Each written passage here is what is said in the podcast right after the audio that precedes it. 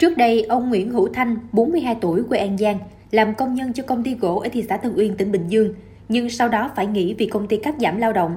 Để có tiền ra trải cuộc sống, ông tiếp tục xin làm ở một công ty gỗ khác, nhưng được vài tháng lại thất nghiệp vì công ty gặp khó khăn về đơn hàng. Ông Nguyễn Hữu Thanh tâm sự, mỗi tháng đủ thứ tiền phải chi như tiền ăn, tiền ở, tiền học cho con, nên thất nghiệp ngày nào là mất ăn, mất ngủ ngày đó. Mặn à, coi như là mấy tháng nay là mặn không có tiền thì mình à, muốn mình đi kiếm chỗ nào công việc nào mình vô công ty mình làm ổn định này kia nâng có trang trải cuộc sống mình á kiếm ờ, có chỗ có tăng ca năng mình có tăng thu nhập ờ, cuộc sống mình trang trải rồi lo cha mẹ già dưới quê nữa Mấy tháng nay, cuộc sống gia đình bà Lý Cẩm Vân 35 tuổi quê Sóc Trăng lâm vào cảnh thiếu trước hụt sau do công ty của bà ít đơn hàng. Mỗi tuần làm việc có 3 ngày chỉ nhận được 70% lương, tương đương khoảng 3 triệu đồng. Vì lẽ đó, bà đã làm đơn xin nghỉ việc. Rời công ty cũ, bà tưởng rằng sẽ dễ dàng có cơ hội làm việc mới. Thế nhưng đi đến đâu cũng chỉ nhận được cái lắc đầu, không tuyển dụng.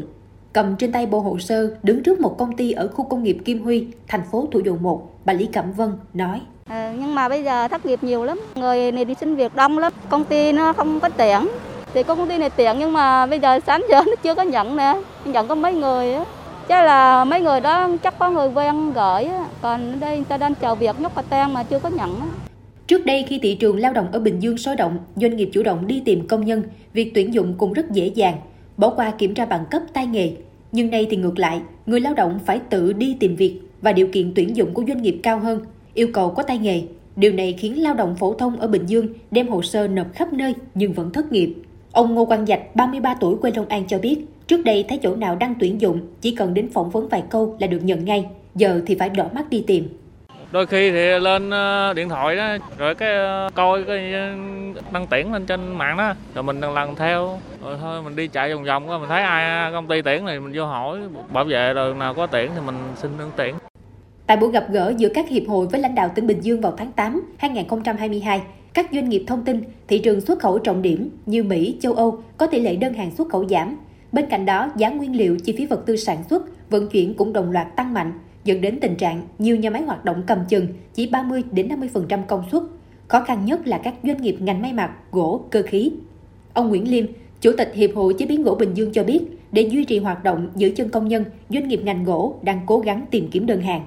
Chúng tôi sẽ đi tìm những cái đơn hàng mà nó nhỏ một chút, những dòng hàng ngách chút để mà duy trì hoạt động. Có thể là giảm bớt truyền, cũng có thể là giảm giờ làm để mà hỗ trợ công nhân và giữ công nhân đợi thị trường phục hồi. Thì chúng tôi cũng ráng cố gắng là hợp tác để mà có đơn hàng chia sẻ nhau để mà giữ công nhân.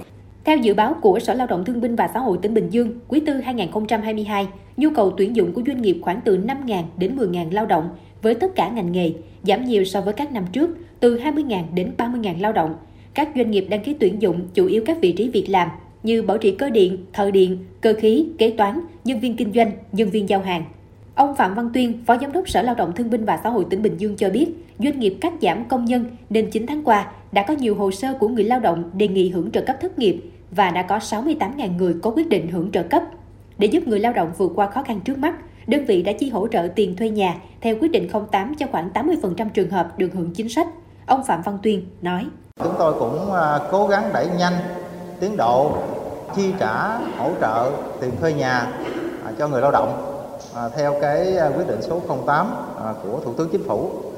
Hiện nay là chúng tôi có trung tâm dịch vụ việc làm à, cũng là tiếp nhận thường xuyên để tư vấn giới thiệu việc làm mới cho người lao động thông qua các người lao động đến để mà đăng ký hưởng bảo hiểm thất nghiệp.